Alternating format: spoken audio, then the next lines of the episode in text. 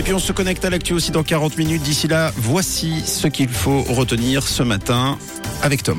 Le canton de Vaud a dépensé 3 millions de francs pour anticiper les potentielles pénuries d'électricité de cet hiver. 1,7 million ont été euh, dépensés dans la sécurisation de 31 sites considérés comme vitaux par l'État pour son fonctionnement. Plus de 300 000 francs ont été injectés dans la mise sur pied d'une hotline. Les communes ont également touché 336 000 francs d'aide. Le pays n'ayant pas connu de blackout, ce plan n'a finalement pas servi mais reste utile pour l'hiver prochain, précisent les autorités cantonales. Les Suisses sont heureux mais critiques de leur pays. En moyenne nationale, ils sont 85% à se déclarer heureux ou plutôt heureux selon une enquête du groupe Tamedia. Les habitants se montrent en revanche plus durs avec la population. La majorité des participants considèrent les Suisses comme distants et radins. Les beaux paysages sont le principal atout du pays selon les répondants. À l'inverse, les primes d'assurance maladie sont le problème le plus épineux.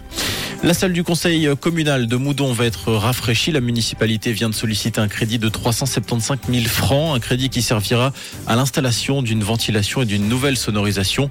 Par ailleurs, cette nouvelle salle offrira un meilleur confort aux membres du conseil communal. Des tablettes pour les ordinateurs portables seront installées ainsi que tout le dispositif permettant l'introduction du vote électronique. Et on vous donne rendez-vous dès 7h pour tous les titres développés comme chaque matin.